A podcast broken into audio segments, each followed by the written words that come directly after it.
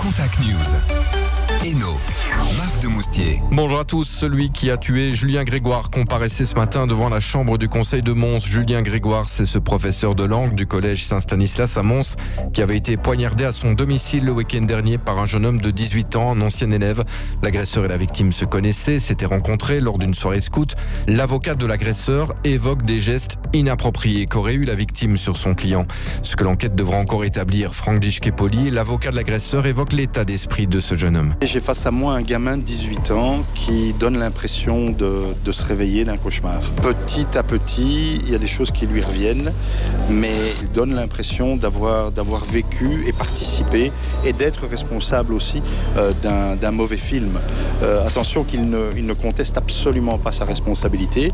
Il dit que c'est lui qui a commis les faits, mais il ne comprend pas ce qui s'est passé. Et, et, et Thomas est quelqu'un qui n'est pas connu de la justice, qui n'a jamais été connu pour un fait de violence, qui est, qui est sportif, qui est étudiant en droit. Et, et il a dû se passer quelque chose ce soir-là pour qu'il en arrive à, à un geste aussi extrême.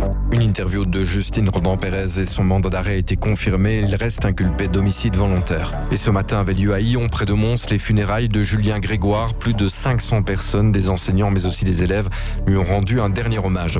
Du renfort bientôt pour les gardiens de la prison de Mons, c'est ce qu'a confirmé le ministre de la Justice suite à une question parlementaire. Neuf personnes viendront renforcer les effectifs. Une cinquième maison de transition en Belgique ouvrira ses portes à Anguien sur la chaussée date. C'est prévu pour l'automne prochain. Le Conseil des ministres vient d'approuver le projet. Cette maison accueillera 15 détenus qui sont presque en fin de peine. Ils pourront y bénéficier d'un accompagnement intensif pour les préparer à se réinsérer dans la société.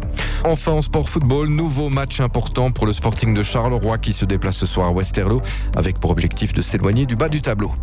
L'agenda de votre région. Si vous souhaitez vous déguiser, fêter le carnaval, vous aurez l'embarras du choix ce week-end. Il y a la grande parade dans les rues de Charleroi ce samedi dès 16h. Plus de 30 associations et 700 personnes formeront le cortège.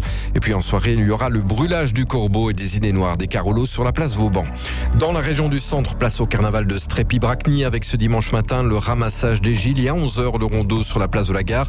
Il y a aussi le carnaval à Péroué ce samedi et celui de Vaud qui aura pour thème cette année Noël.